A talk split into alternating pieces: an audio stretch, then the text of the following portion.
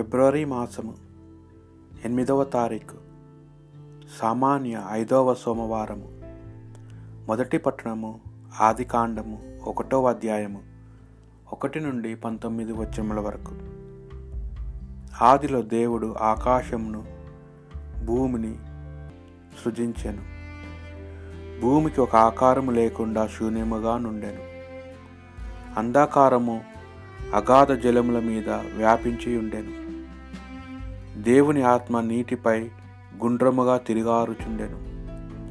అప్పుడు వెలుగు కలుగునుగాక అని దేవుడు ఆజ్ఞాపించెను. వెంటనే వెలుగు పుట్టెను. దేవుని కంటికి అది బాగుగా నుండెను. ఆయన చీకటి నుండి వెలుగును వేరు చేశాను వెలుగునకు పగలని చీకటికి రాత్రి అని పేర్లు పెట్టాను.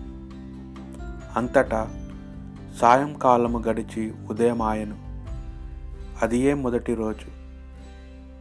నీటి నడుమ ఒక కప్పు ఏర్పడి దానిని రెండు భాగములుగా విడదీయునుగాక అని దేవుడు ఆనతిచ్చాను ఆ ప్రకారమే జరిగాను.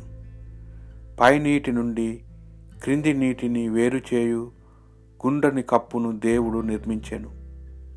ఆయన ఆ గుండ్రని కప్పునకు ఆకాశము అని పేరు పెట్టాను. అంతటా సాయంకాలము గడిచి ఉదయమాయను. అదే రెండవ రోజు. ఆరిన నేల కనబడునట్లు ఆకాశము క్రింద నున్న నీరంతా ఒక చోట నిలుచునుగాక అని దేవుడు ఆజ్ఞాపించెను. ఆ ప్రకారమే జరిగాను. ఆరిన నేలకు భూమి అని పేరు పెట్టాను. నిలిచిన నీటికి సముద్రమని పేరు పెట్టెను. దేవుని కంటికి అది బాగుగా నుండెను.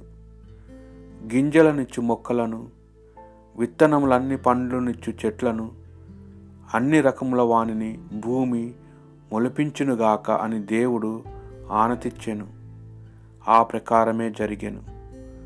భూమి గింజలనిచ్చు మొక్కలను విత్తనములన్నీ పండ్లునిచ్చు చెట్లను అన్ని రకముల వానిని మొలిపించెను. దేవుని కంటికి అది బాగుగా నుండెను. అంతట సాయంకాలం గడిచి ఉదయం ఆయను అదే మూడవ రోజు. రాత్రి నుండి పగటిని వేరు చేయుటకు ప పర్వదినములను సంవత్సరములను ఋతువులను సూచించుటకు ఆకాశము నా జ్యోతులు అవతరించునుగాక. అవి భూమికి వెలుగునిచ్చుటకు ఆకాశమును ప్రకాశించునుగాక అని దేవుడు ఆనతిచ్చెను. ఆ ప్రకారమే జరిగాను. దేవుడు మహాజ్యోతులను రెండిటిని సృష్టించెను. వానిలో పెద్దది పగటిని పాలించును చిన్నది రాత్రిని ఏలును. ఆయన నక్షత్రములను కూడా సృష్టించెను. రయింబవులను పాలించుటకు చీకటి నుండి వెలుగును వేరు చేయుటకు దేవుడు ఆ జ్యోతులను ఆకాశంలో నిలిపెను.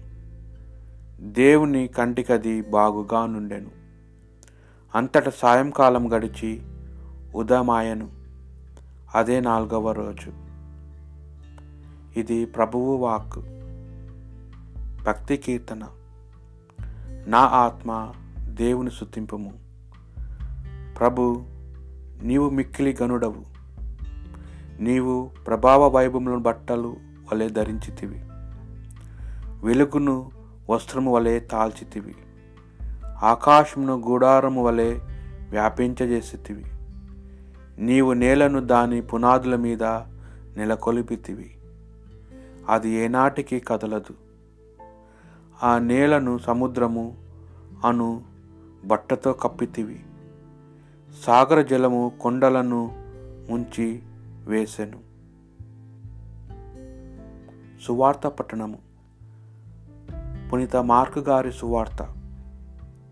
ఆరో అధ్యాయము యాభై మూడు నుండి యాభై ఆరు వచనముల వరకు. వారు సరస్సు దాటి గన్నసరేతు పాంత్రము చేరిరి. పడవు నచట కట్టివేసిరి.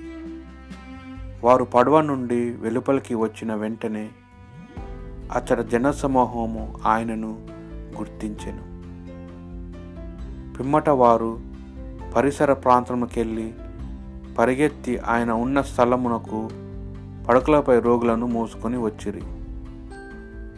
గ్రామములలో గాని పట్టణములలో గాని మారుమూల పల్లెలలో గాని యేసు ఎచ్చట ప్రవేశించిన జనులు సంతలలో బహిరంగ స్థలములలో రోగులు నుంచి ఆయన వస్త్రముల అంచు తాకమని ఆయనను ప్రార్థించుచుండిరి. అట్లు ఆయనను తాకిన వారందరూ స్వస్థత పొందుతుండిరి. ఇది ప్రభువు సువిశేషము.